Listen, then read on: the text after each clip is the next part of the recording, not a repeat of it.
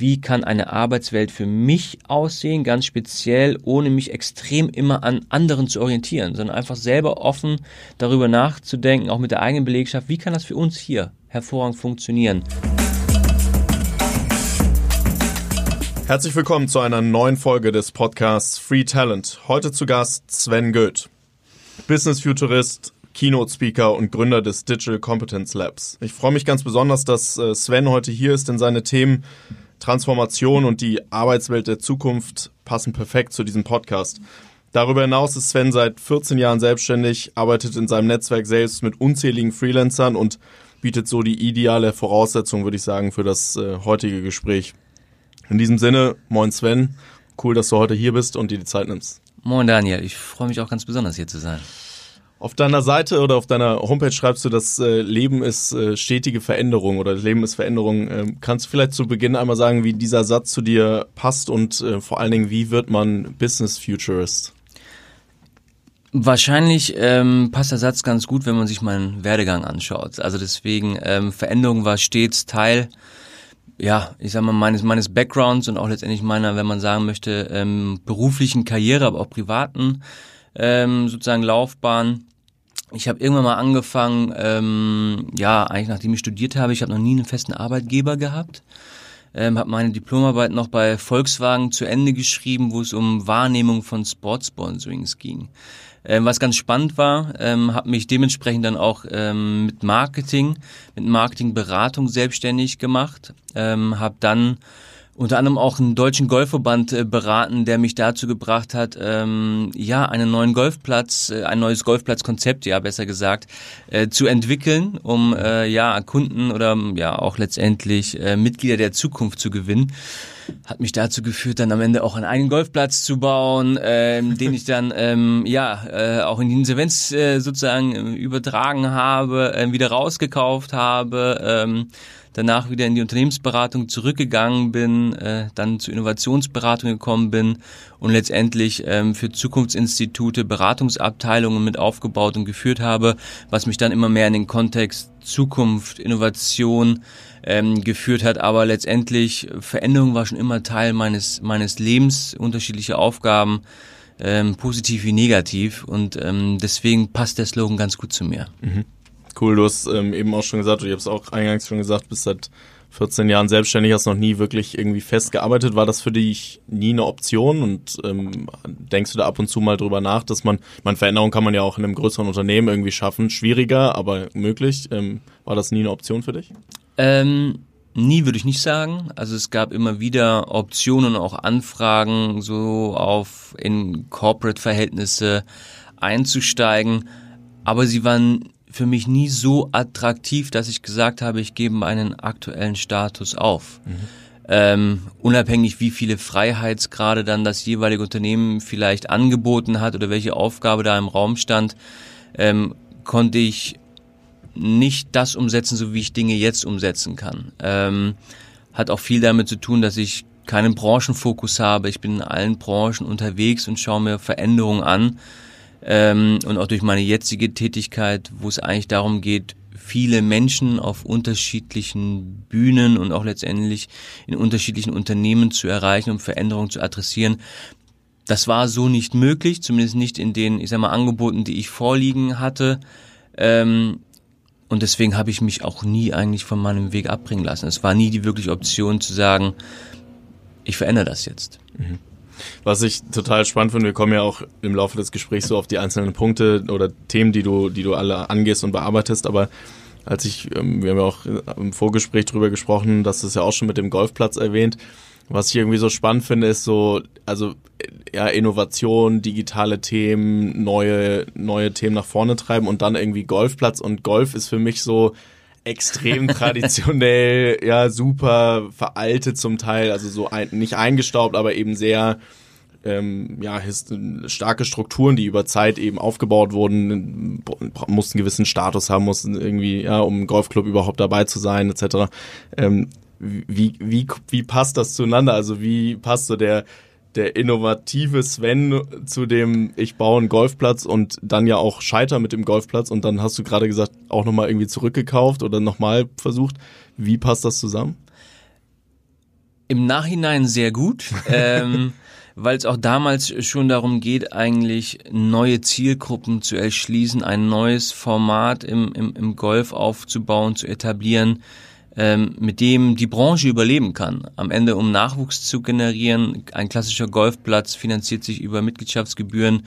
Ähm, Im besten Fall, die meisten laufen defizitär. Also letztendlich am Ende des Jahres gibt es eine Umlage und dann müssen die Mitglieder nochmal eine kleine Umlage reingeben in den Verein. Meistens ist es ein EV ähm, und dadurch sind die überlebensfähig. Ähm, es gibt natürlich auch einige Betreibergesellschaften, die da erfolgreich sind, die dann schon Synergieeffekte nutzen und, und uns war es damals am Herzen gelegen, was wäre eigentlich ein Modell und deswegen auch das Innovative, ein neues Golfplatzkonzept zu entwerfen auf einem Pain-Play-Prinzip, auf kürzeren Bahnen, mit Gamification-Ansätzen, stark auf Events ausgelegt.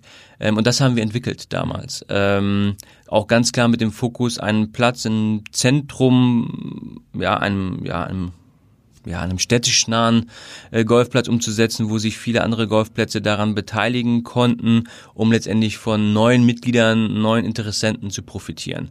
Ähm, und das war eigentlich die Geburt von mir, wo es auch darum geht, irgendwie Dinge, die schon da sind, etablierte Dinge neu zu sehen, sie zu verbessern, ähm, eventuell auch auch Branchen äh, dadurch zu verändern oder auch wettbewerbsfähig zu halten. Das war das Ziel mit dem Golfplatzkonzept, ähm, etwas zu entwickeln, um nachhaltig den Golfsport vor äh, Mitgliederschwund zu schützen. Ähm, das hat so nicht funktioniert. Das hat so nicht funktioniert. Das ist auch das Interessante. Innovation ähm, braucht auch einen Zeitpunkt. Ähm, das System hat im Sommer sehr gut funktioniert, weil da konnten wir die Veranstaltung machen, wir konnten das Pay and Play machen, aber am Ende waren natürlich die Winter auch in Deutschland immer länger ähm, und dementsprechend hat natürlich auch irgendwie dieses Mitgliedsstrukturverhältnis gefehlt. Also wir konnten dann nicht am Ende des Jahres eine Umlage machen. Mhm. Ähm, wenn bei uns dann im Sommer nicht gut gewirtschaftet wurde, wurde halt am Ende des Jahres ähm, die Kasse knapp. Und das war dann tatsächlich im dritten Jahr der Fall, ähm, wo wir gesagt haben, das funktioniert so nicht. Ähm, und dann mussten wir in, in, in Insolvenz gehen, ähm, haben aber noch weiter an das Konzept geglaubt. Deswegen haben wir auch aus der Insolvenzmasse selbst den Platz wieder zurückgekauft mit anderen Gesellschaftern. Ähm, aber da war auch natürlich auch schon dann unser Mitwirken an, an Gesellschaftsanteilen nicht mehr so stark, wo wir gesagt haben, mit meinem damaligen Geschäftspartner, wir treten da so ein bisschen auch zurück und fokussieren uns. Davor waren wir in der Beratung, sind wir in die Beratung zurückgegangen. Ähm, weil wir das auch wussten und konnten, aber dann war der Fokus auch mehr ganz klar dahin gerichtet, weil wir auch Blut geleckt haben, eigentlich Unternehmen dahingehend zu unterstützen, wie sie ihr Geschäftsmodell wettbewerbsfähig beziehungsweise zukunftsfähig aufstellen. Und so kam eigentlich dann immer mehr auch Innovation in meinen beruflichen Alltag hinein. Mhm. Du hast eben schon gesagt, Innovationen oder neue Themen haben ja häufig auch was mit, mit Timing zu tun. Gerade wenn man sich irgendwie, gibt es ja unzählige Beispiele, wenn man sich irgendwie historisch anguckt, dass ganz viele Erfindungen ja irgendwann schon mal gab, aber eben nicht wirklich erfolgreich waren und dann kommen sie 20 Jahre später und gehen plötzlich total durch die Decke. Würdest du sagen, das Konzept könnte grundsätzlich, also war es eher ein Timing-Problem oder das Konzept funktioniert generell nicht? Also würdest du es irgendwie theoretisch nochmal machen? Ähm Theoretisch würde ich es sogar nochmal machen, aber natürlich mit ganz anderen Voraussetzungen. Wahrscheinlich in einem, in einem anderen Setting, ähm, mit natürlich einem anderen Wissen, das ich heute habe. Mhm. Ich glaube nach wie vor, dass es funktionieren würde. Vielleicht nicht so groß, wie wir es gedacht haben, ähm, weil es braucht natürlich schon einen sehr, sehr guten Standort, damit das Konzept funktioniert. Ähm, nicht um des Konzeptes willen, aber am Ende muss es auch jemand geben, der das wirklich nutzt. Also man muss natürlich auch in Regionen ähm, reingehen, was andere auch schon gemacht haben. Also das Konzept haben andere auch jetzt schon nicht ganz so, aber ähnlich ähm, umgesetzt jetzt und die funktionieren sehr gut. Ähm, deswegen würde ich sagen, haben wir da einen sehr, sehr guten Schritt nach vorne gemacht und waren auch ähm, mit unserer Idee richtig am, am, am, am Start. Aber es ist schon schwierig, ja. Das ist bei ganz vielen dann so. Ne? Kommen die Teilnehmer dann wirklich, wie lange bleiben sie, wie schnell wandern sie von deinem Konzept ab? Und das Thema Synergieeffekte und gute Partnerschaften, was ja auch in der heutigen Welt immer wichtiger wird, ähm, das würde ich jetzt da auf eine ganz andere Ebene stellen und von vornherein besser einplanen. Mhm. Spannend, ja. Ähm, vom, vom Golfplatz sozusagen zu dem, was du, was du heute machst, ähm, machst ja sehr, sehr viele Sachen. Also wenn man eben sich auch ein bisschen mit dir beschäftigt, dann findet man sehr, sehr viele Themen, mit denen du dich auseinandersetzt. Ähm, was sind so die zwei, drei Hauptstandbeine, mit denen du dich heute beschäftigst und wie schaffst du das bei so viel Themen ähm, nicht den Fokus zu verlieren und klar fokussiert auch die zwei, drei Sachen dann nach vorne zu treiben? Ähm, weil alle Themen miteinander sehr stark verbunden sind. Also wenn man überlegt, mit was beschäftige ich mich eigentlich hauptsächlich, dann gibt es einmal mich selbst, Sven Goeth als Personenmarke, wo ich auf Bühnen stehe als Experte für Veränderung und Transformation, ähm, wo ich eigentlich ein Bewusstsein für Veränderung bei meinen Teilnehmern versuche zu erzeugen. Ähm, ich werde hauptsächlich von Unternehmen ins, ins Boot oder Veranstaltungen geholt, ähm, ja, um nochmal den, den Blick zu öffnen, über den Tellerrand zu schauen, um wirklich Veränderungen begreifbar zu machen, äh, dass man auch versteht, dass die Unternehmen all diese Digitalisierungs- und Transformationsprozesse, ja, diese, diese Buzzwords, ähm, halt auch nicht zum Spaß machen, sondern am Ende auch machen müssen, um eventuell auch Arbeitsplätze abzusichern, mhm. um wettbewerbsfähig zu bleiben, ähm, um äh, ja, um ihren, ja, ihren Teil äh, am, am Ganzen irgendwie auch zu erfüllen. Ähm, und das ist die, die eine Seite und da beschäftige ich mich als deswegen auch Business-Futurist sehr stark mit Veränderung. Ähm, Veränderung, die auf technologischer Seite passiert, auf demografischer Seite, äh, klimatischer, regulatorischer und, und, und. Also es gibt unterschiedliche ähm, Bereiche, die ich mir anschaue und sehr genau gucke, welche Veränderungen haben diese Bereiche auf Unternehmen und speziell dann auf Einzelunternehmen, äh, die dann auch äh, meine Kunden darstellen, äh, die ich berate. Und äh, daneben, du hast es vorhin schon gesagt, auch ähm, leite ich das Digital Competence Lab. Das ist ein dezentrales Expertennetzwerk, was mit zu den größten im deutschsprachigen Raum gehört, zumindest wenn es um die Heterogenität geht. Mhm. Ähm, wir sind knapp über 100 Partner, die da involviert sind. Und was ist da das Ziel? Es ist eigentlich das Ziel, Unternehmen zu ermöglichen, den nächsten Schritt zu gehen. Den nächsten Schritt zu gehen, ähm, schnell, qualitativ hochwertig und zielführend. Ähm, und dafür haben wir Experten von, ich sag mal, Quantum Computing bis SEO-Optimierung äh, sind da drin, denn äh, der nächste Schritt für ein Unternehmen ist sehr unterschiedlich. Ja, Die einen brauchen eine neue Webseite, die anderen wollen sich mit äh, Quantum Computing und künstlicher Intelligenz auseinandersetzen. Also der Spagat ist sehr groß, wo sich da die, die, die Wirtschaft oder die Industrie auch befindet. Ähm, und das ist das, das zweite Thema, was natürlich sehr nah an dem anderen ist. Ich rede von den Veränderungen und von den Beispielen, die ich mit meinen Kunden habe ähm, und vernetze sie im Anschluss mit meinen Partnern ähm, damit die letztendlich die Schritte machen können, wo sie gerade stehen, um wettbewerbsfähig zu bleiben. Und parallel gibt es auch noch einzelne Stränge, aber die immer wieder mit dem Thema Innovation, Veränderung und Netzwerk ähm, eigentlich ähm, einhergehen. Kein Thema ist eigentlich außerhalb dieser Bandbreite. Mhm. Im Marketing spricht man ja häufig so von diesem typischen oder Sales auch typischen Funnel, dass sozusagen man viele Dinge macht, um dann untergebrochen unten den den, den Umsatz rauszubekommen. Denkst du da auch so ein bisschen drüber nach? Also kann man zum Beispiel irgendwie sagen, dass deine Speaker-Opportunitäten am Ende so ein bisschen so ein Funnel sind, weil sie, klar wirst du dafür auch bezahlt, aber dass sie am Ende irgendwie neue Kontakte schaffen und äh, neue Kontakte dann dazu führen, dass du vielleicht einen neuen Mittelständler mit dem äh, Lab betreust und am Ende so die Haupteinnahmequelle des das Lab ist, kann man das irgendwie so charakterisieren, dass es wie so, eine, wie so ein Funnel funktioniert, dass du sagst, oben packe ich Dinge rein durch gewisse Tätigkeiten und unten monetarisiere ich durch, durch andere Sachen? Ja, das kann man auf jeden Fall so, so betrachten. Also es gibt natürlich auch da ein Konzept dahinter. Ähm, bei mir war es irgendwann so, die Haupteinnahmequelle oder das Hauptthema, was ich wirklich mache, ist eigentlich meine Speaker- und klassischen Workshop-Themen. Mhm. Aber die Workshop-Themen sind ein bis drei Tage ähm, Formate. Ich habe mir irgendwann mal, als ich auch die Beratungsabteilungen von einem Zukunftsinstitut geleitet habe, wo ich in richtigen Geschäftsmodell Beratungsprozederen drin gewesen war, ähm, dafür entschieden, da bin ich eigentlich nicht richtig gut in klassischen Beratertätigkeiten, wenn es um lange Prozesse geht. Ich habe für mich selber irgendwann mal festgestellt, ähm, was funktioniert richtig gut und was nicht und habe mich auf das konzentriert, wo ich richtig gut war. Und das war wirklich den, den kurzen Impuls zu setzen, mit den Leuten an Ideen zu arbeiten, sie zu motivieren, Dinge zu tun, sie zu begeistern, einen neuen Weg einzuschlagen. Ähm, und den habe ich für mich fokussiert und dadurch kam letztendlich die Entscheidung, auf die Bühne zu gehen und nicht mehr äh, den Fokus in der Beratung zu haben, weil beides waren die Anfragen so groß. Ähm, ich musste mich entscheiden und ich habe mich für die Bühne entschieden und das ist auch meine absolute Leidenschaft. Also ich bin absolut bühnengeil, würde man sagen, weil es mir einfach Spaß macht und weil ich da die Möglichkeit habe und das ist wieder der Umkehrschluss. Ähm, so viele Menschen zu erreichen oder mehr Menschen zu erreichen und sie letztendlich mit der Gegenwart, ja, mit dem, was auf sie zukommt, kommt, zu konfrontieren und dadurch ein Umdenken ähm, herzustellen. Ja, man kriegt natürlich auch Geld dafür, aber der Hebel, was zu bewegen, ist auf der Bühne für mich größer gewesen, ähm, weil ich an mehr Menschen rankomme als in der, in der Beratung. Aber es ist natürlich ganz klar, dass die Bühne für mich die Reputation darstellt, ähm, auch meine Leidenschaft natürlich irgendwo befriedigt ähm, und ähm, ich an viele Menschen rankomme und im Umkehrschluss dadurch aber auch ein, ein, ein Funnel passiert, ähm, weil Unternehmen und Einzelmitarbeiter danach auf mich zukommen und sagen, ich finde das super, was du gemacht hast, mich inspiriert das, ähm, aber wo muss ich jetzt anfangen? Entweder als Unternehmen oder als Einzelperson.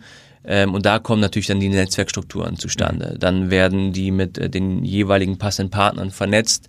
Ähm, oder aber auch letztendlich mit, mit eigenen Angeboten natürlich ähm, oder, ja, ja, sag mal, konfrontiert oder letztendlich aufgefangen, äh, sodass man denen natürlich auch dann wirklich helfen kann. Deswegen ist schon die Aktivi Aktivierung des Ganzen läuft über die Bühne oder viel über die Bühne.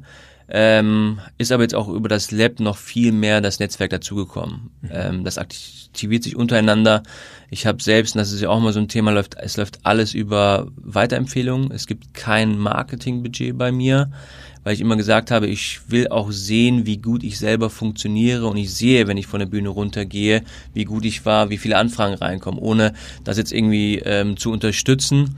Das hat mich bis heute getragen. Das heißt nicht, dass es so bleibt, ähm, aber ähm, bis heute ist das das Thema und auch das Netzwerk funktioniert so. Also die Aktivierung untereinander ist auf Empfehlung, auf Vertrauen.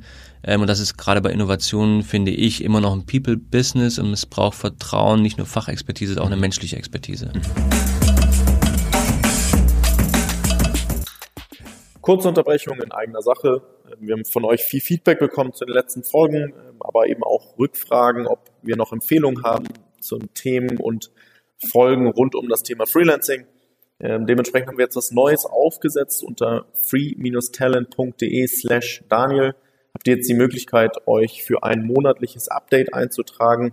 Das ist ein persönliches Update, was ich rumschicke äh, rund um die Themen Freelancing, Zukunft der Arbeit, Zukunft des Lernens, also alles, was wir in diesem Podcast auch behandeln. Ähm, gibt immer persönliche Tipps zu anderen Podcast-Folgen von mir, ähm, aber auch spannende Artikel.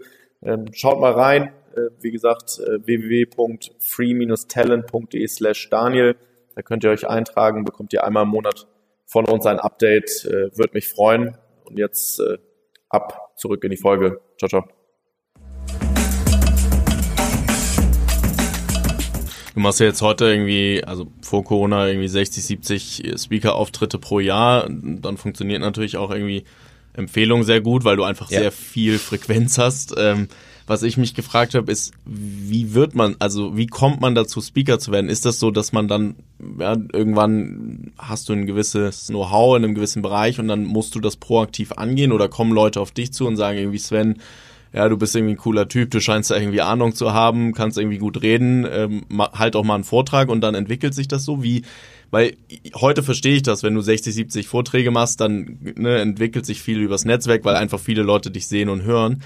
Aber wie geht das so los? Kannst du das beschreiben? Ähm, bei mir war das eher ein Prozess. Das hat auch damit zu tun, ich war bei einem äh, Zukunftsinstitut, das ist, heißt äh, To Be Ahead in Leipzig, wo ich ähm, eine Beratungsabteilung ähm, aufgebaut habe, die, die Inspire hieß, also geht es eigentlich wirklich um, um Inspiration mit bestimmten Workshop-Formaten, Geschäftsmodelle zu entwickeln und so weiter. Ähm, dieses Institut war sehr eng mit einer Redneragentur befreundet ähm, und vor Menschen zu stehen war natürlich ähm, schon immer Teil meines beruflichen Alltags über die Workshops, über die Coachings ähm, und die, die Begleitung von Unternehmen.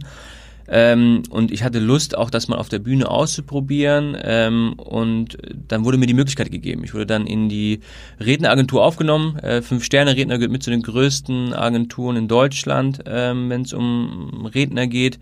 Ähm, und habe dann da gestartet. Ja, die haben mich sozusagen ins Portfolio aufgenommen. Und die haben mir eigentlich die ersten 20, 30 Reden vermittelt. Ähm, und ich habe die umgesetzt und dann kam eigentlich das, das Rad ins Laufen, dass eigentlich über jede Rede eine, eine Anfrage eigentlich gekommen ist. So klassisch Bühne bringt Bühne war das Prinzip. Ähm, und das hat bis heute standgehalten. Irgendwann bin ich dann auch aus der Agentur rausgegangen, weil ich selbst auch meine Anfragen steuern wollte. Ähm, sowohl mit wem ich das mache, als auch wie die Budgets aussehen. Ähm, denn am Ende entscheidet nicht nur der Preis und ich wollte mir auch selbst die Freiheit geben, was damals mit der Agentur nicht möglich war, zu entscheiden, trete ich jetzt bei diesem Kunden auf ähm, oder trete ich nicht auf, weil ja auch teilweise ganz andere Verbindungen noch vorherrschen. Und ähm, so bin ich eigentlich da reingekommen. Es war eigentlich eher ein, ich würde sagen, kein Zufall, aber es war irgendwie durch die Struktur, die damals da war, war es einfach oder einfacher, ähm, in die Agentur reinzukommen, die die ersten Reden für mich vom, vermittelt hat. Das, ich wurde da nicht angefragt, hältst du mal eine Rede, was das außerhalb von einem Workshop war, sondern es wurde einfach vermittelt, ähm, ganz klassisch. Aber dann hat es halt einfach so gut funktioniert. Ich habe mich da auch reingehängt, weil es mir total Spaß gemacht hat. Und äh, dann wurde das immer besser. Und dann ähm, hat sich das ergeben.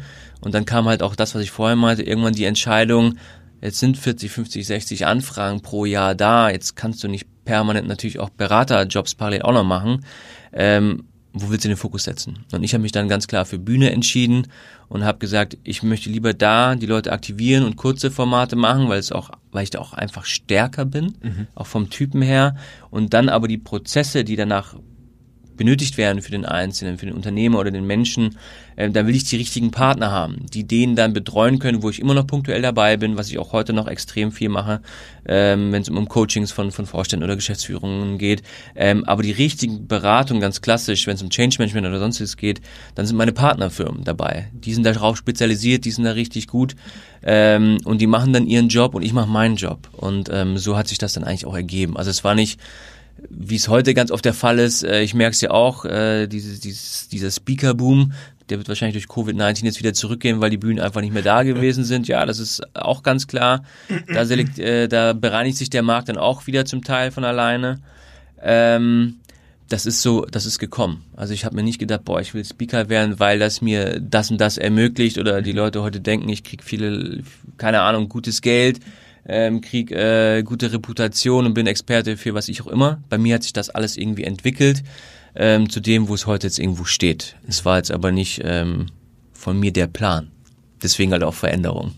Du hast gerade schon angesprochen, wie, wie, wie, sieht's, wie sieht aktuell dein, dein Alltag aus? Also ich gehe mal davon aus, dass du gerade nicht 60, 70 oder dieses Jahr nicht 60, 70 ähm, Bühnenauftritte hast. Ist viel virtuell oder ist auch viel weggefallen? Ähm, es ist mehr weggefallen als, als virtuell. Also bei mir war es auch so, ich hatte Mitte März dann knapp 40 Absagen für Reden, die im April, Mai, Juni, Juli angesetzt waren. Ähm, sag mal, 50, 60 Prozent der Absagen waren Verschiebungen. Da wurde natürlich auf jetzt Q3, Q4 oder Anfang äh, 21 ähm, verschoben. Ähm, da müssen wir jetzt mal gucken, was jetzt da umgesetzt werden kann. Ähm, also jetzt so ab September ist der Kalender schon wieder relativ voll. Mhm. Ähm, viele Unternehmen haben sich jetzt angepasst und machen halt eher entweder kleinere Veranstaltungen oder hybride Veranstaltungen, wo halt 50, 60 äh, Personen rein dürfen. Und ähm, danach wird halt gestreamt ähm, für die, die dazukommen. Ähm, virtuelle Veranstaltungen waren tatsächlich wenige. Also es waren dann irgendwie so zwei, drei Workshops, die dann komplett virtuell umgesetzt worden sind, aber eher von Aufträgen, die schon da waren die waren dann eher so, ja, wir machen das jetzt virtuell, weil es war halt schon alles irgendwie gefestigt und es muss auch umgesetzt werden. Alle anderen Unternehmen haben sich sehr schwer damit getan, sowohl sich in virtuellen und digitalen ähm, Veranstaltungsformaten zu, zu, zu verproben oder das mal auszutesten, ähm, als auch überhaupt anzufragen. Da wurde überhaupt erstmal geguckt, naja, wie gehen wir damit um, was machen wir da jetzt, ähm, hatten auch gerade ganz andere Themen, als sich um ihre Event-Themen äh, zu kümmern. Mhm. Ähm, da war jetzt natürlich ein, ein Loch für mich, natürlich jetzt ärgerlich, nicht bedrohlich, wie für andere, die jetzt rein nur auf der Bühne stehen.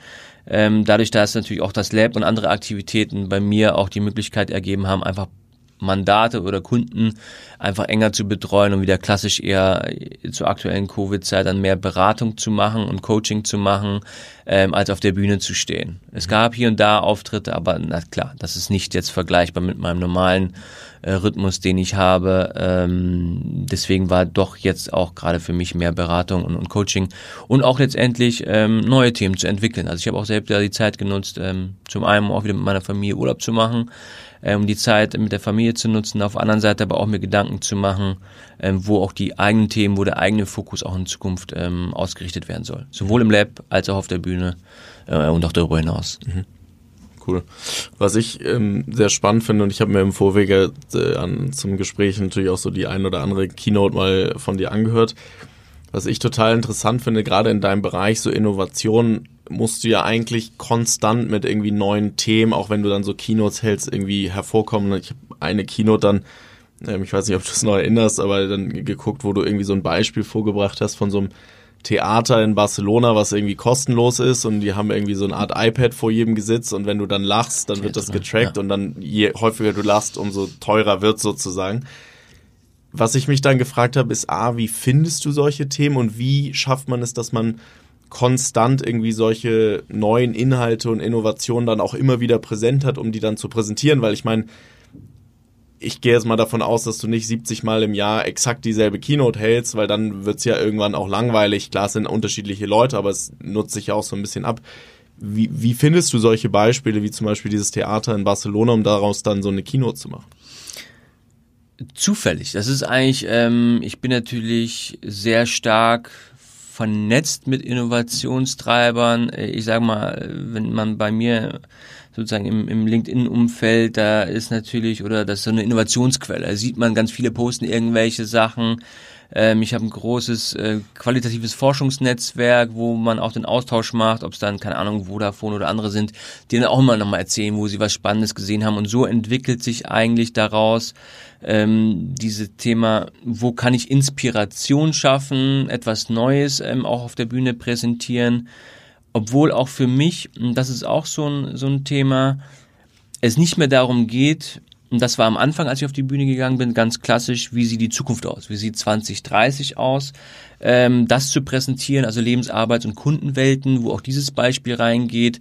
Ähm, das Beispiel, ähm, du hast es ja auch gesehen, zieht ja darauf ab, eigentlich was passiert nach individuellen Produkten. Das ist das Thema Adaptivität da reinzubringen, äh, wo Individualität und Situativität, also auf die Situation zugeschnittene Produkte, individuell auf dich zugeschnitten, äh, die Zukunft darstellen. Und ich versuchte einfach nur zu verdeutlichen in dem Beispiel, ähm, es reicht halt da nicht mehr aus, dich zum Beispiel oder ein, eine Gruppe in den Fokus zu stellen, in den Mittelpunkt, sondern man muss halt die Leute wirklich kennen, um das einzelne Bedürfnis zu befriedigen, weil ich am Ende auch meine Botschaft an den Einzelnen ausspielen kann. Und einige äh, sind sehr, sehr gut darin und andere nicht. Und ähm, da geht es einfach darum, denen zu zeigen, wo da die Reise hingeht. Ähm, für mich ist es momentan viel wichtiger, Beispiele zu finden, die am Ende eine Geschichte erzählen auf der Bühne.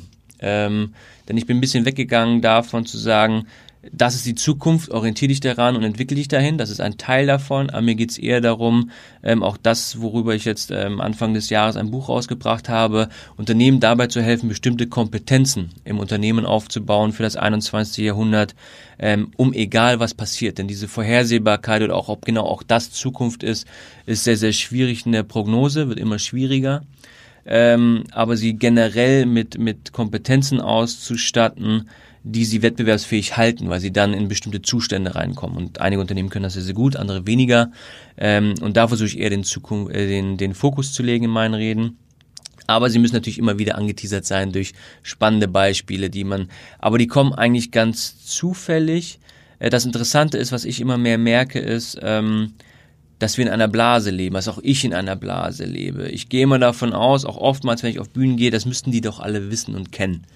Und bin immer, was heißt erschrocken, auf der anderen Seite ist es ja auch schön, weil das auch mein Job dann ist, ähm, dass das halt nicht der Fall ist. Die meisten sind halt doch sehr stark in ihren Themenfeldern unterwegs ähm, bekommen all das gar nicht mit, was eigentlich heute schon den, den Status quo ausmacht in, in, in Technologie, aber auch in, in demografischen und auch ähm, politischen Veränderungen, wenn es mhm. um Handlung, Handlungs- äh, oder äh, ja unterschiedliche eigentlich, eigentlich Bereiche geht. Ähm, und eigentlich Inspirationsquelle sind bei mir unterschiedliche spezielle Zeitschriften, Blogs, Personen, Austauschpartner, ähm, die ich mit auf die Bühne bringe ähm, und dadurch ergeben sich am Ende meine, meine Redeinhalte. Ich passe sie an, das stimmt. Also keine Rede ist eigentlich exakt so wie die nächste, außer der Kunde erwartet ist, weil ich auch öfters mal auf Roadshows oder Touren mitgehe. Ähm, aber ich äh, passe sie immer dann an, wenn ich sehe, sie müssen angepasst werden. Beispiele müssen ausgetauscht werden, weil alte wegfallen oder bessere kommen. Ich äh, behalte aber auch teilweise, zum Beispiel das Theatre, sehr, sehr gutes Beispiel. Das ist seit Anfang an eigentlich Teil meiner Reden, weil das Beispiel so gut passt und immer noch die Menschen auf der Bühne fasziniert. Mhm. Das Theatre ist aber schon, das, das, das Produkt gibt es schon gar nicht mehr im Theatre dieses, was es da gibt. Ja. Das haben sie damals gemacht, weil sie kurz vor Insolvenz waren und das dann aufbauen wollten. Und das hat auch marketingtechnisch super funktioniert. Jetzt sind sie auch wieder zu anderen Themen dazugekommen.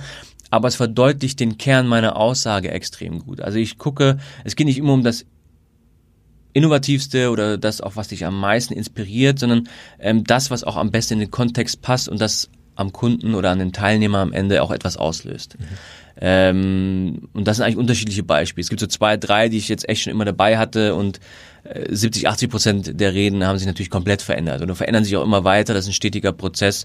Das ist auch, wenn ich mir irgendwas in den Sinn kommt, wo ich merke, das wäre eigentlich mega cool einzubauen. Ich weiß nicht genau wo. Dann nehme ich das mal mit auf eine Rede, verprobe das auf der Bühne. Also ich bin ja selbst in permanenten so einem Build-Measure-Learn-Zyklus eigentlich auch drin auf der Bühne, wo ich Aussagen teste, die mal vielleicht ein anderer Redner in, in, in Amerika oder in Asien ausprobiert hat, das ich gut fand. Und ich teste das mit meinem Publikum und die Dinge, die gut funktionieren, die baue ich ein so lange, bis ich halt merke, okay, vielleicht funktioniert es gerade nicht mehr und dann muss es wieder verändert werden. Mhm. Gibt es da manchmal so einen Grad, gerade weil du ja auch viel vom Mittelstand ähm, oder Mittelständlern redest, ähm, gibt es so einen Grad, wo man aufpassen muss, nicht zu futuristisch zu werden, damit's, also damit es noch greifbar ist für die Leute? Ja, extrem. Also der, das ist ein Fingerspitzengefühl. Ähm, also ich sag mal so, die Themen, die ich habe, die reichen auch aus, um meine Reden auch in den nächsten fünf Jahren up to date zu halten, weil wenn ich jetzt schon mit extremen Beispielen von Quantum Computing, Brain Recognition und teilweise von Themen von KI gehen würde, wo ich in Forschungslaboren schon mit drin hänge oder auch mit einzelnen Unternehmen schon äh, arbeite, das würde die komplett überfordern. Und das ist nicht das, was ich machen möchte. Ich möchte eigentlich den Spagat, den es da gilt, ist das eine Bewusstsein für Veränderung zu schaffen, ohne die Leute zu demotivieren. Ähm, um nicht zu zeigen, ihr seid schon abgehängt, ihr schafft das nicht. Sondern eher zu zeigen, das, was da draußen passiert, ähm, das beeinflusst euch auf der einen Seite, aber es ist auch möglich, jetzt noch Dinge mitzugestalten, wenn man jetzt anfängt. Äh, anfängt. Und das ist halt auch so ein Thema, äh, das Warten, das ist auch so ein großes deutsches Thema, dieses Abwarten. Ähm, ich bin ja teilweise ganz dankbar dann, dass auch Covid-19 auch eher dann Dinge dazu geführt hat, dass Abwarten keine Option mehr ist. Ähm, und da bestimmte Dinge jetzt einfach auch dann forciert werden. Auf der anderen Seite, wie du es auch selber sagst, ich muss extrem aufpassen, mit welchen Beispielen ich komme um die Leute nicht zu verschrecken, um auch, gerade wenn es um technologische Veränderungen geht, was auch bei mir ein großer Kontext ist, um den Leuten auch aufzuzeigen, ähm, wie eine Utopie aussehen kann, also ein positives Bild der Zukunft, weil es ist noch viel einfacher, eine, ja, etwas Negatives aufzuzeigen, eine Dystopie aufzu, äh, aufzumalen oder äh, zu sprechen in, äh, oder ähm, auf der Bühne. Und da muss man extrem aufpassen, weil zum Beispiel künstliche Intelligenz, ja, das kann man natürlich positiv sehen, aber es ist natürlich auch sehr, sehr einfach, das in, in negative Bereiche reinzuziehen. Das ist bei allen Bereichen so. Und ähm, für mich selber ist das auch teilweise schwierig habe auch viele Dinge jetzt schon in meinem Leben jetzt auch live gesehen, wo ich auch selber sage, ich hoffe nicht, dass sie jemals Teil unseres Alltages sein werden. Ähm, und genau mit dem Spagat gehe ich auch selber um. Ich sage auch selbst, ich sehe Digitalung für viele Dinge als Lösung. Ich bin auch jemand, der äh, extrem da in dem Bereich ähm, interessiert ist. Ähm, aber es geht nicht darum, dass ich jetzt selber sage, ich finde das alles so unfassbar geil, ja, was da draußen passiert. Und deswegen ist es halt wichtig, sich mit den Dingen aber nichtsdestotrotz auseinanderzusetzen. Ich sage immer, um sich bewusst für oder gegen Dinge zu entscheiden. Dafür muss ich sie kennen. Dafür muss ich auch wissen, auch als Unternehmen, welche Auswirkungen hat das. Die wenigsten wissen eigentlich, was als nächstes kommt, was relevant für mich ist und was wirklich welche Auswirkungsstufe für mich hat. Das können die wenigsten diesen Dreiklang ähm, nachvollziehen. Die sehen immer noch am Anfang, okay, was nächste, okay, die großen Buzzwords, die da draußen sind, damit muss ich mich auseinandersetzen. Aber ist das wirklich relevant für mich oder hat das irgendwie wirklich starke Auswirkungen auf mein Geschäftsmodell? Ähm, dazu kommen die wenigsten. Und da wird halt auch unfassbar viel Geld und auch teilweise Mühe ähm, aufgebracht, die unnötig ist, wenn sie einfach ein bisschen besser beraten werden. Mhm. Ist das auch der Grund, warum du dann das, das Lab initiiert hast? Also eben um dieses Warten so ein bisschen äh, oder abwarten bis hin zu entkräften und Unternehmen die Tools an die Hand zu geben, Dinge auch schneller zu bewegen?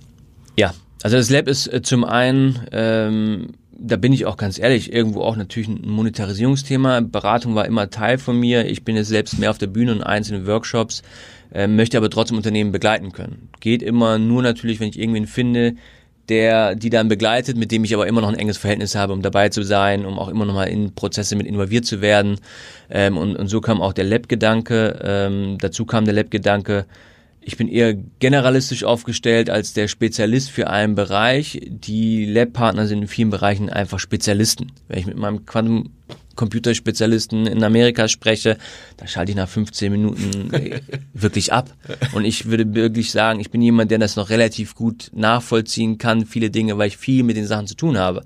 Aber selbst da bin ich halt einfach, ja, es ist schön, André, was du da erzählst, aber spannend. Erzähl das meinem Kunden. Es ist auch nett, was, was ähm, wenn ich damit ähm, irgendwie auf der Bühne da ein, zwei Punkte setzen kann. Aber wenn es da wirklich um eine Beratung geht, um eine fundierte Meinung, dann bin ich auch da nicht mehr der Ansprechpartner. Und das Lab ist da und auch aktuell extrem dafür auch, ähm, wird es auch dafür genutzt, um einen Geschwindigkeitsvorteil zu haben. Einen Geschwindigkeitsvorteil zu haben, um schnell mit der richtigen Person, mit dem richtigen Background verbunden zu werden. Ähm, und dafür stehe ich letztendlich. Mich, ich werde oft angesprochen, ich brauche in dem und dem und dem Bereich Ansprechpartner, wen kannst du mir da empfehlen? Und ähm, da wird das Lab ist richtig aktiv. Sind ah. das dann alles Freelancer oder sind das auch Unternehmen, die in dem Lab aktiv sind? Sowohl als auch. Also wir sind von ähm, klassischen Angestellten in Corporates, also von von der SAP, von von Google, von keine Ahnung Microsoft ähm, sind Vertreter im Lab äh, die natürlich dann oft eher mit dem Know-how oder mit ihren Gedanken dann auch sozusagen Sparring, äh, Sparringspartner sind. Wir haben mittlere Unternehmen, so im 200 bis 1000 Mann Bereich, ähm, die Inhaber, die da drin sind, die dann auch wirklich operativ direkt einsteigen können äh, unterschiedlichen Bereichen bis hin zu Freelancern, die in einem bestimmten Bereich ähm, sehr, sehr gut aufgestellt sind oder eine bestimmte Software oder ein digitales Produkt haben, ähm, das einfach am Markt gerade eine hohe Nachfrage genießt und die werden halt schnell vernetzt. Oftmals ist es einfach so, dass die Unternehmer oder mit denen ich spreche, oft gar kein Gefühl dafür haben, wie jetzt ich möchte was mit Künstlicher Intelligenz machen, ja, oder ich möchte was mit Prozessautomatisierung machen, oder ich möchte irgendwie was mit äh, Change Management machen. Wie gehe ich den Prozess an und wie selektiere ich überhaupt für mich die passenden Ansprechpartner? Und da ist das Lab ganz charmant, weil es ist schon so ein Qualitäts, ich muss nicht mehr die Qualität checken, mit dem ich zusammenarbeite, weil das ist eigentlich schon durch mich gemacht worden. Mit den meisten, die im Lab sind, habe ich schon jahrelange Prozesse und Beratungen durchgeführt. Äh, die sind aus Empfehlungen in das Lab hineingekommen und fast für oder für alle würde ich eigentlich sagen, lege ich meine Hand ins Feuer, dass die ihren Job gut können und gut machen. Ähm, dann ist oft eher Unternehmensthema oder Kommunikationsebenen-Thema, wenn dann irgendwas nicht so gut funktioniert. Das heißt, du wählst die auch alle selber aus, also handpicked sozusagen? Ja, total. Am Anfang komplett, jetzt ist natürlich das ganze Thema größer geworden und auch wir als Lab haben den Fokus verändert, jetzt auch über Covid-19. Ähm, ganz am Anfang war es so, wir bedienen klassisch alle Themen, die im Bereich der digitalen Transformation da sind. Wir werden jetzt einen Fokus auch setzen, wo es darum geht, eigentlich Unternehmen nur noch dort zu beraten oder auch da das Netzwerk auch weit aufzubauen mit neuen Partnern, die in zukunftsrelevanten Themenfeldern aktiv sind. Also wir haben sehr stark ähm, die letzten drei, vier Monate geschaut, wie werden eigentlich Unternehmen aktuell beurteilt aus Private Equity Sicht und wir haben uns die Felder rausgesucht, die die zukunftsrelevantesten sind. Sowas wie Performance Culture, Research in Innovation und Produktentwicklung oder auch bei dem Thema ähm, Partner Build or Buy. Ja, wo brauche ich Partnerschaften in der Zukunft? Wenn ja, mit wem? Mhm. Äh, wo muss ich selber Know-how aufbauen in meinem Unternehmen? Welche Expertisen brauche ich da? Und welche Fähigkeiten bis hin zu, wo muss ich auch wirklich Dinge kaufen? Mitarbeiter, Startups oder sonstiges. Ähm, das ist eigentlich der größte Bereich, wo ich auch gerade jetzt in, in Zeiten zu Covid-19 Beratungen mache äh, wo es darum geht, wer ist für mich klassisch ein guter Partner oder für sehr, sehr große Hedgefonds, wen kann ich jetzt demnächst kaufen mhm. äh, und wer macht Sinn für mich, äh, in meine Holding oder meine Gruppenstruktur integriert zu werden. Mhm. Sehr cool. Ja, gerade so dieses Zukunftsthema, und das ähm, ist ja letztendlich auch, wenn man sich den, den Arbeitsmarkt anguckt, ja auch eins deiner Steckenpferde und ein Thema, mit dem ich mich ja durch meine Tätigkeit bei Work Genius auch sehr, sehr viel beschäftige. Ähm, deswegen freue ich mich natürlich jetzt auch darüber nochmal ein bisschen mit dir zu sprechen, was so deine deine Meinungen, deine Ansichten sind, ähm, weil auch da wird ja sehr, sehr kontrovers drüber diskutiert, wo, ja. wo, geht, wo geht der Weg hin, ja, wie sieht die Arbeitswelt aus. Ich glaube, dass spätestens jetzt durch ähm, Corona, Covid-19 jedem klar ist, dass sich die Arbeitswelt verändern wird. Ich glaube, das, das war vielen auch noch nicht so bewusst. Das war für mich auch immer spannend, weil genau wie du gesagt hast, das ist für mich so die Bubble. Ich habe immer gesagt, es ist doch klar, dass die sich verändert, aber mit vielen Leuten hast du eben drüber gesprochen, die gesagt, nee, es wird die nächsten 100 Jahre genauso sein, ja. ja. Und ähm, du beschäftigst dich ja schon sehr, sehr lange damit und ähm, bist wahrscheinlich einer der, der, der Experten auch, ähm, wenn es darum geht, zu, zu beurteilen, ähm, wie die Zukunft da aussieht. Was glaubst du, so mal als größeres Bild gezeichnet, wo entwickelt sich der Arbeitsmarkt ähm, oder die Arbeitswelt, vielleicht noch ein bisschen größer gefasst, ähm, so in den nächsten Jahren, zehn Jahren ähm, hin? Ich glaube, du hast es ganz gut ausgedrückt, du meinst, es wird sehr kontrovers diskutiert. ähm, und ich glaube auch, dass die Arbeitswelt sehr kontrovers aussieht. Ähm, also ich glaube nicht, dass wir, so wie es die, die letzten Jahrzehnte gewesen ist, eigentlich ein bestimmtes Muster haben, eine Art äh, von, von Arbeit, ja, wie wir Bezahlung, wie wir Arbeitszeit, wie wir ähm, all diese Themen sehen, sondern ich glaube, es wird vielstufiger, viel ähm, individueller, so wie wir so ein bisschen ähm, den einzelnen Arbeitsplatz oder vielleicht auch die, die einzelne Arbeitskraft sehen, so müsste man auch eigentlich das Unternehmen sehen. Ich glaube, und das merke ich auch durch meine Beratungsthemen, es ist sehr unterschiedlich, wie die Arbeitswelt für einen Autobauer aussieht, für einen Zulieferer aussieht, im Vergleich zu einem Modehersteller, im Vergleich zu einem Retailer oder ähm, der irgendwie Waren ähm, in einer Stadt verkauft. Ähm, da muss man sich erstmal bewusst werden, über welchen Kontext spricht man da eigentlich. Ich glaube, die Arbeitswelt ähm, muss sich verändern, nicht sie wird oder sollte, sondern sie muss sich einfach verändern, weil auch die Bedürfnisse der Arbeitnehmer sich verändern werden. Ähm, Corona hat es, ich glaube, für viele auch wieder bewusst gemacht, dass Arbeit nicht alles ist, ähm, dass Arbeit natürlich einen Stellenwert hat, aber genau das Stellenwert trifft es eigentlich schon sehr, sehr gut. Ähm, es gibt auch noch andere Themen, die wichtig sind, ja, Familie, Freizeit, äh, das eigene Individuum, wie auch immer ähm, das auch jetzt Raum findet und möchte natürlich auch Raum finden im beruflichen Alltag. Ähm, wir werden Veränderungen sehen, meiner Meinung nach, ähm, wie wir wirtschaften. Globalisierung ist meiner Meinung nach, wie viele sagen, äh, es ist am Ende, wir gucken jetzt wieder nach lokalen Strukturen. Das glaube ich ehrlich gesagt nicht. Mhm. Es ist eher auf dem Prüfstand, ähm, wo geguckt wird, ähm, wo kann ich eigentlich durch äh, Globalisierung, wo ich jetzt vielleicht Schwachstellen gemerkt habe, diese ausmerzen, aber danach trotzdem die richtigen Schritte genau in diese Richtung weitergehen. Ähm, für andere Bereiche, die werden sagen, ähm, ja, für mich ist, äh, keine Ahnung, mein Arbeitsumfeld der Zukunft lokaler, weil wir versuchen, Produktionsaspekte oder Bereiche wieder zurückzuholen in, in, nach Europa oder auch nach Deutschland äh, komplett. Ähm, wir merken natürlich auch, dass Zusammenarbeit, Kollaboration, das ist auch so ein bisschen, wo du auch selber sehr stark natürlich drin bist, wichtiger ist. Es ist gar nicht mehr so entscheidend, wie du als einzelnes Unternehmen aufgestellt bist, sondern eher in welchem Ökosystem du dich teilweise bewegst. Mhm. Ähm, und das wird eigentlich, glaube ich, ein sehr starkes Arbeitsmodell der, der Zukunft werden, wenn wir überlegen, wie sieht Arbeit aus. Ich glaube halt einfach, dass es viel mehr in Systemen, in einem Ökosystem stattfindet. Es kann sein, dass ich oder du irgendwann äh, fünf Arbeitsverträge hast, weil du für ein Konsortium arbeitest, ja, das aus Autobauer sich schimpft zum Beispiel. Ja. Aber die arbeiten zusammen, weil sie zusammenarbeiten müssen. Ähm, wir merken es ja, wie, wie Partnerschaften, Joint Ventures entstehen, um überhaupt noch Märkte gemeinsam bedienen zu können. Ich glaube, das nimmt weiter zu und das muss auch weiter zunehmen. Ähm, auf der anderen Seite schafft es natürlich unfassbar Abhängigkeiten. Das merkt, das merkt man natürlich auch, ja. Mhm. Wir leben nicht mehr in der ganz freien Welt. Das macht mir für den Arbeitsmarkt auch so momentan ein bisschen Sorge ähm, wie sich da auch Dinge entwickeln, auch politisch entwickeln, ähm, wie ein Internet nicht mehr für jeden zugänglich ist, wie bestimmte Sachen in bestimmten Ländern nicht mehr abrufbar sind. Ähm, also wir merken natürlich auch da Verschiebungen. Deswegen, ich glaube, es wäre vom Messen ein Bild für die Zukunft der Arbeitswelt in 2030 zu zeichnen.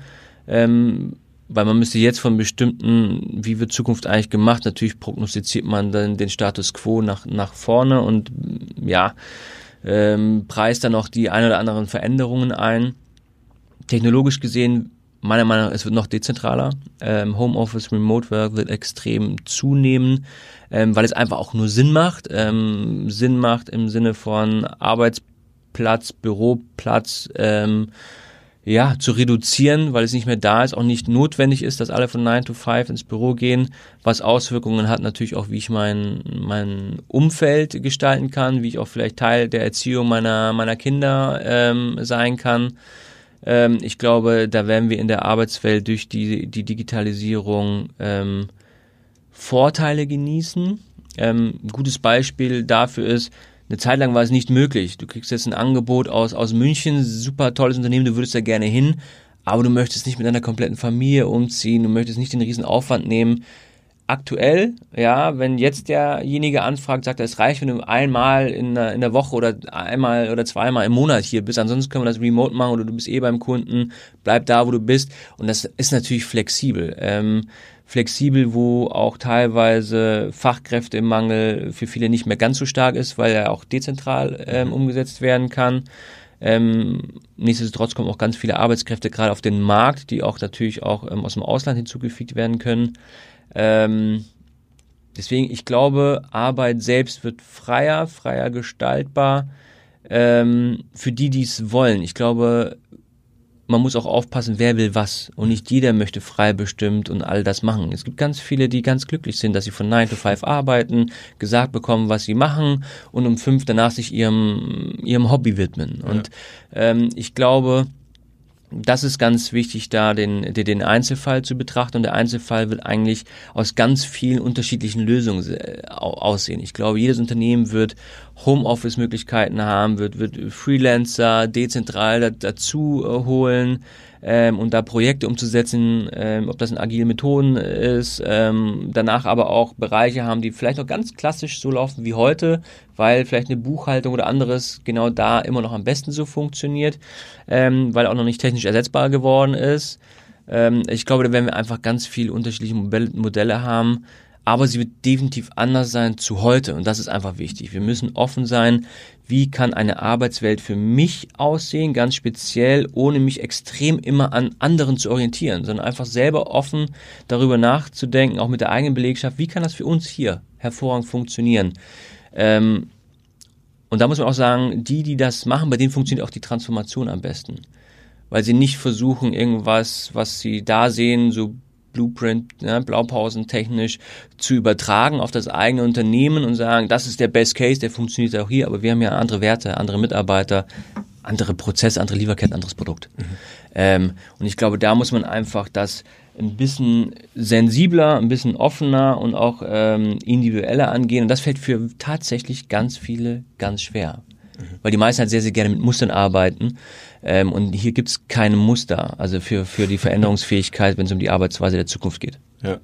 Du hast vorhin einen ganz oder eben einen ganz spannenden äh, Satz gesagt, nämlich äh, vielleicht haben wir dann fünf Arbeitsverträge. Glaubst du, dass ähm, wir ein wesentlich fluideren, fluideres Modell sehen werden, wo, wo eben viel mehr Personen nicht mehr für ein oder zwei Unternehmen arbeiten, sondern für viel mehr. Also eigentlich das, was heute ein Freelancer ist, aber vielleicht so diese Begrifflichkeit ein Stück weit auch noch mehr verschwimmen und dann vielleicht es einfach ganz klassisch ist, dass ein Großteil oder ein, ein essentieller Teil der arbeitenden Bevölkerung mehrere Arbeitgeber hat?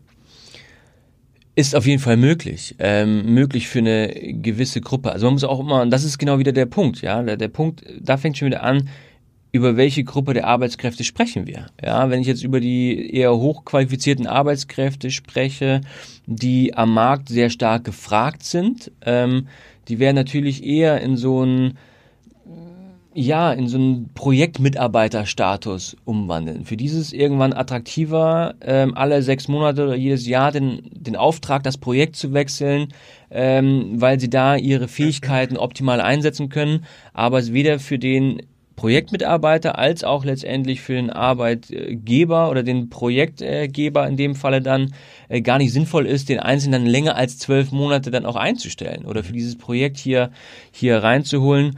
Ich habe eine lange Zeit ähm, in meinen Reden auch die, diesen Vergleich Caring Company, fluides Unternehmen gefahren. Ja, Unternehmen, die eigentlich alles dafür beitragen müssen, Mitarbeiter ins Unternehmen zu holen, die teilweise, ich sage mal, sehr groß sind, irgendwo nirgendwo ihre Zentrale haben und eigentlich da über, ich sage mal, Gehaltsstrukturen hinaus auch den Mitarbeiter eventuell mit einzubeziehen, also die, die, die Frau mit einzubeziehen im Job, ähm, Kinderbetreuung, Absicherung, ähm, Freizeitaktivitäten, also sozusagen das Wohlfühl-Package, um einen sehr guten, qualifizierten Mitarbeiter in diesem Unternehmen zu halten, dauerhaft äh, im Vergleich zu einem fluiden Unternehmen zu werden, das eigentlich just-in-time Mitarbeiter onboardet, äh, die mit bestimmten Verträgen ausstattet äh, und danach auch wieder loslässt, um sie irgendwann wieder zurückzuholen.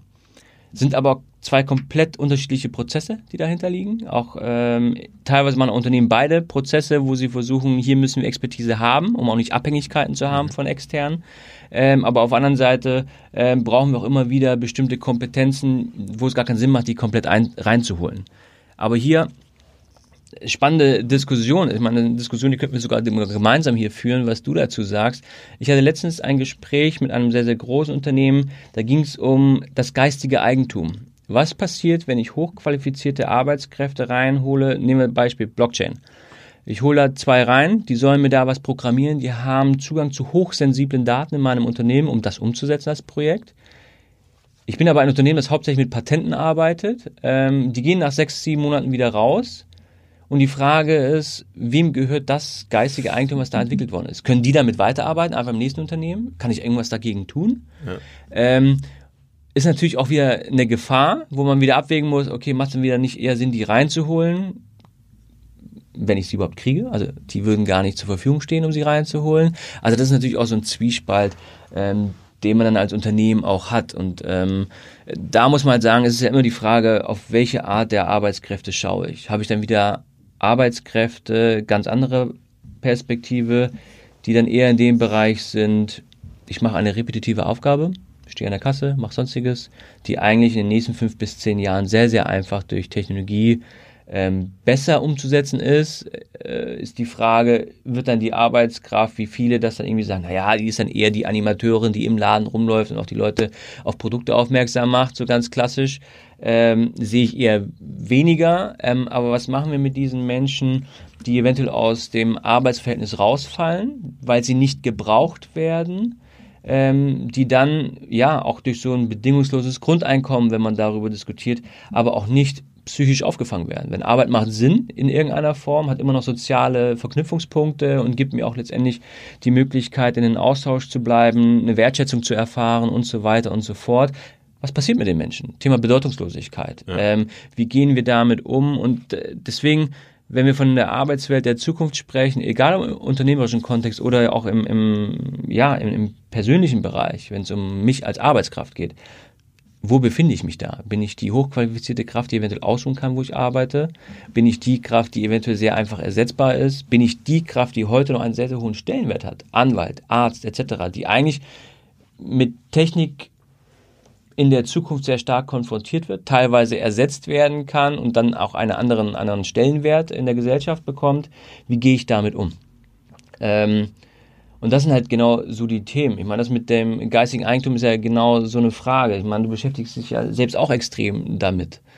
Ähm, wie gehst, gehst du selber damit dann auch um? Ne? Also ähm, ja. ist das ein Thema? Ja, ähm, wenn ich wen reinhole, wenn der rausgeht, was macht er dann?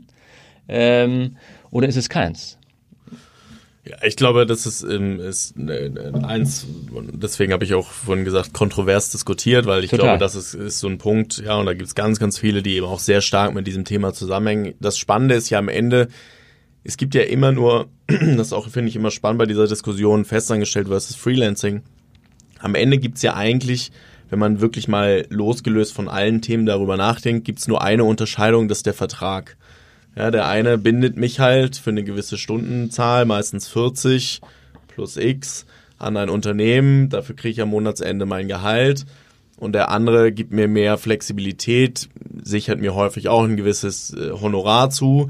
ähm, und am Ende, ja, wann auch immer, am Ende des Projekts oder am Ende des Monats bekomme ich dieses. Wenn man aber das mal außen vor lässt, dann ist am Ende die Leistung, die die Person bringt, identisch. Ja, also wenn wir davon ausgehen, dass dieselbe Person einmal Freelancer und einmal festangestellt ist. Das heißt, meiner Meinung nach ist das ein ganz klares Thema, was, was halt gesetzlich mhm. geregelt werden muss, ähm, weil es eigentlich per se keine Unterscheidung mehr gibt. Und in der Vergangenheit war das auch in Ordnung, weil wir insbesondere in Deutschland bei dem Thema Projektarbeit und Freelancing über eine sehr, sehr kleine Gruppe gesprochen haben. Aber dieses Thema wird immer größer werden und dieses Ah, die Freelancer werden immer mehr werden, aber es wird auch meiner Meinung nach stark den Bedarf von Unternehmen immer stärker geben, auf flexible Arbeitskräfte zurückzugreifen, weil, wie du es vorhin gesagt hast, die Haltbarkeit von Wissen und das Wissen, was ich in dem Moment brauche, viel, viel kürzer wird. Ja, ich brauche vielleicht nicht die nächsten fünf Jahre ein bestimmtes Skillset, sondern nur die, für die nächsten sechs Monate. Was soll ich jetzt machen? Soll ich jemanden einstellen mit der Prämisse, den nach sechs Monaten wieder zu kündigen?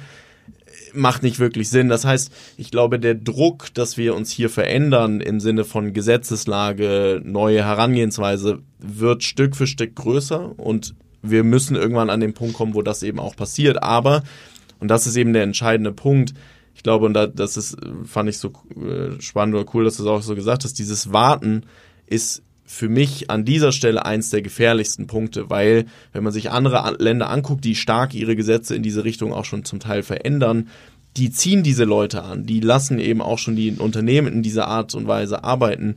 Ähm, und ich habe so ein bisschen die Sorge, und das ist ja auch einer der Gründe für diesen Podcast und warum ich mich irgendwie da engagiere, dass wir das verpennen, ja, und irgendwann, genau wie du sagst, ist dann halt der exzellente Blockchain-Programmierer, der vielleicht irgendwo, keine Ahnung, in Dortmund sitzt und eigentlich irgendwie in Deutschland arbeiten sollte, ähm, arbeitet halt plötzlich für ein Unternehmen in China oder in USA oder in ja, Indien, wie auch immer, weil die eben die, Regul die Gesetzen, Gesetze und Regularien so geschaffen haben, dass das möglich ist. Und ich glaube, da haben wir sehr viel Nachholbedarf und Themen, die wir eben regeln müssen. Ne? Total. Also bin ich auch ganz äh, deiner Meinung. Äh, darüber hinaus haben andere Kulturen auch noch einen anderen Umgang mit Dingen neu auszuprobieren. Ähm, entweder weil die einen, ja, eher dann der, der chinesische Aspekt dann auch natürlich das einfach aufsetzen und durchziehen und da einfach mutiger sind oder auch durchschlagskräftiger sind, was ihre Strategien angeht. Der Amerikaner auf der anderen Seite eher der eh mehr ist, der ausprobiert und Sache auch mal testet, auch jetzt gerade rund um das Thema Arbeitswelt. Ähm, und wir Deutschen natürlich immer sehr, sehr stark äh, darauf gucken, ähm, was hat eigentlich in den letzten Jahren funktioniert, ob es um Führung, Kommunikation oder auch Organisationsstrukturen geht. Ähm, und warum müssen wir das eigentlich jetzt ändern? Oder warum macht es überhaupt Sinn, das über andere mal zu verproben oder zu testen? Ähm, und da gebe ich dir recht, da warten wir extrem ab. Ähm, ist natürlich ganz gut, dass da ja auch wie so ein Live-Experiment dann auch Corona ist und war wo alle jetzt endlich immer in eine Veränderung reingeschubst worden sind. Und die Frage ist, wer konnte sich sehr schnell auf die Veränderung anpassen? Und ich glaube, das ist eigentlich die größte ähm, Herausforderung, wenn wir über die Arbeitswelt der Zukunft sprechen. Wer schafft es sich, auf die Arbeitswelt, welche auch immer uns da ähm, gegenüberstehen wird, anzupassen, auf diese Veränderung reagieren zu können. Mhm. Und ähm, da müssen wir heute anfassen, die ganze Struktur, die wir in Unternehmen haben. Und umso größer das Unternehmen ist, umso schwieriger ist es, sie in bestimmte Bereiche flexibel zu machen. Flexibel zu machen, wenn es darum geht, wie arbeite ich, wenn von heute auf morgen wir dezentral aufgestellt sind. Und äh, ich habe Unternehmen erlebt, die, die mussten in Schichten arbeiten, weil die Server nur immer eine gewisse Anzahl von Menschen drauf lassen konnten. Ich habe Unternehmen erlebt, die ganz klar gesagt haben, solange Corona ist es einfach zu der Laden, danach kommen sie zurück und wir arbeiten normal weiter. Und gefaxt wird sozusagen auch. Also ganz klassisch gesehen. ähm, das kann natürlich sich nur vielleicht auch ganz wenig auch überhaupt leisten. Das ist das eine. Ähm, auf der anderen Seite ähm, haben wir auch gesehen, du hast vorhin gesagt, ein großer Stellenwert ist immer noch gewesen, ich gehe eher in eine Anstellung anstatt auf den freien Markt, Thema Sicherheit. Die Sicherheit, die ich glaube, wenn ich einen Arbeitsvertrag unterschreibe, die mein Arbeitgeber mir gegenüber ähm, bietet, diesen Arbeitsplatz, solange ich da irgendwie vernünftig meinen Job mache, den auch zu behalten. Wir haben jetzt gesehen, ähm, auch in der aktuellen Zeit, dass die komplette deutsche Wirtschaft eigentlich unfassbar fragil ist. Ja, kein Mittelstand oder 80 Prozent des Mittelstands schafft es nicht 40 Tage ohne Cashflow über die Runden zu kommen. Danach sind sie sehr schnell in, in, äh, in, in Zahlungsnöten oder in Liquiditätsschwierigkeiten, weil wir letztendlich komplett auf den Cashflow angewiesen sind. Heißt, sowas wie Corona kann immer wieder passieren oder in anderer Form passieren. Ähm, die klassische Sicherheit gibt es nicht. Die klassische starke Arbeitgeber, die es gab, ähm, kündigen jetzt gerade massenweise. Ähm, und das ist natürlich auch so ein Bild, wo ich mich dann auch als Mensch selbst frage, in dieser Position, was ich damals noch als Messkriterium Sicherheit empfunden habe, was ist heute das Messkriterium Sicherheit? Das ist ja auch in meinen Reden ist immer das Thema, nach welchen Kriterien misst du? Und das ist auch das Thema, wie misst du selbst das Kriterium Sicherheit oder, oder Arbeitsverhältnis? Ja, willst du es sicher haben? Willst du es konstant haben? Willst du es befristet oder unbefristet haben?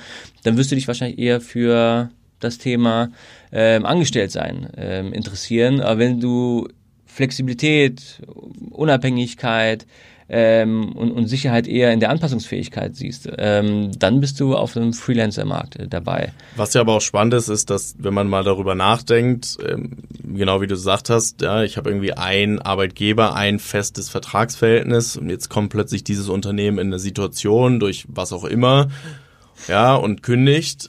Als Freelancer habe ich im Zweifel fünf, sechs, sieben, acht Unternehmen, mit denen ich arbeite.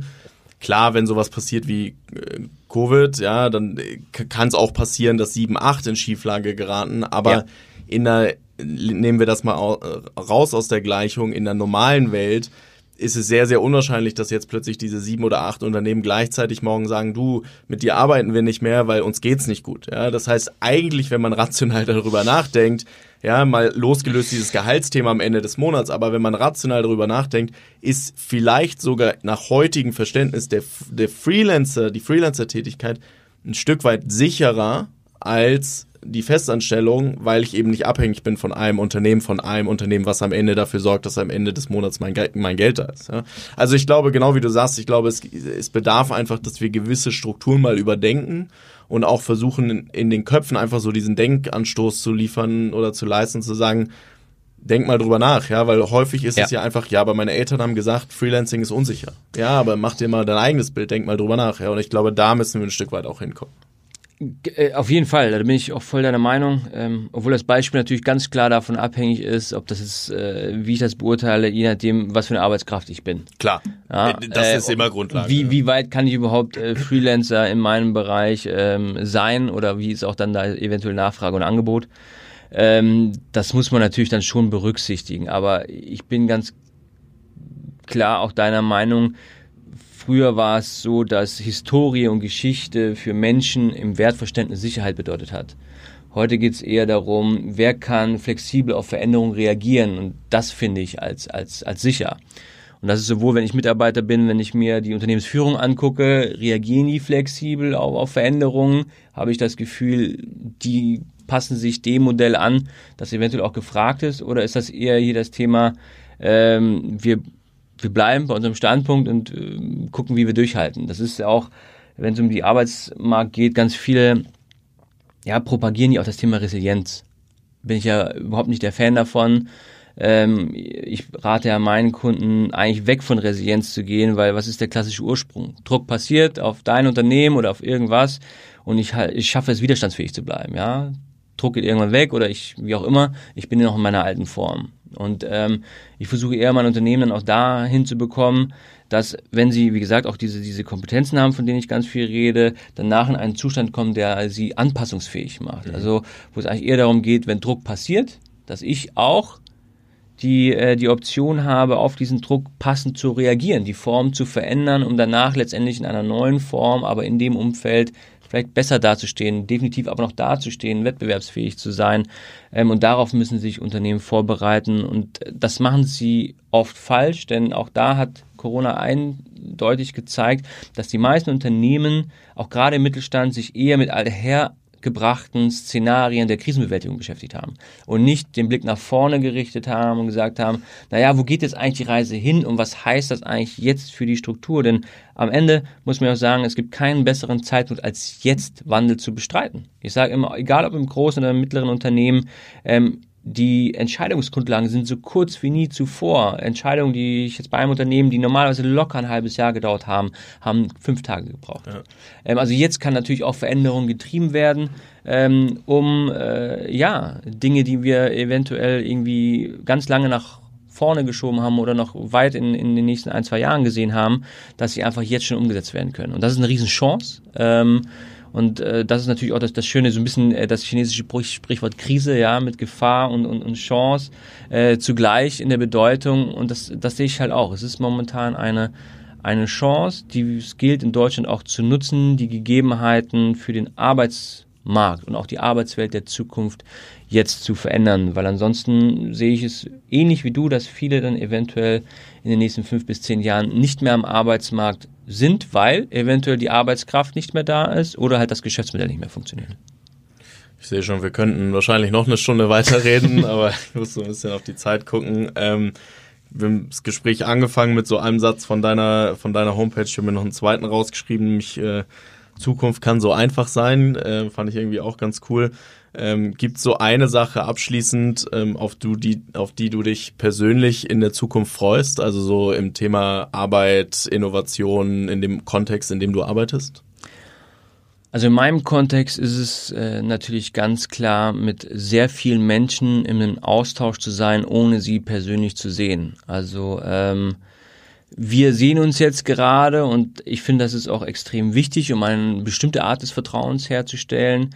Ähm, aber danach könnte ich mir auch vorstellen, die nächsten zwei Jahre ähm, können wir auch einfach virtuell über, über Videokonferenzen, über Telefonate oder sonstiges ähm, und, uns abgleichen und, und ähm, das schätze ich und äh, das nicht nur in Deutschland, sondern weltweit. Ähm, dass wir da einfach dezentraler aufgestellt sind. Ähm, ich freue mich definitiv darauf, dass wir im besten Fall in einer besseren Welt leben. Ich hoffe, dass das, was gerade passiert ist, uns zeigt, dass höher, schneller, weiter vielleicht nicht die Maxime im 21. Jahrhundert sein sollten, sondern es eher auch dann mehr um, um Mensch, um Natur, um Ressource geht, ähm, jetzt nicht ohne das wirtschaftliche komplett zu vergessen, denn das braucht es auch, aber ähm, natürlich diese Sachen auch anders zu berücksichtigen, als wir sie die davor berücksichtigt haben, ähm, was natürlich mich natürlich erfreut, da meine Themen, die ich alle treibe, natürlich genau in diese Welt auch abzielen. Ähm, und ähm, ich es einfach spannend finde, da die Unternehmen äh, zu begleiten. Deswegen, ich freue mich einfach, Dinge zu gestalten. Ähm, und ich glaube, wir haben ganz viel Gestaltungsraum für die Zukunft. Ähm, und das ist auch das mit dem, mit dem, ja, Zitat oder dem, der Aussage, Zukunft kann so einfach sein. Und das kann sie auch, wenn man sie als positiv empfindet, wenn man sie als gestaltbar empfindet ähm, und als etwas, ähm, dass es sich auch lohnt, ähm, ja, selbst in die Hand zu nehmen. Mhm. Cool. Ähm, Sven, vielen Dank, dass du heute hier warst. Äh, super spannendes Gespräch, ähm, viele coole Insights. Äh, vielen Dank. Hat mich total gefreut. Ich danke dir auch.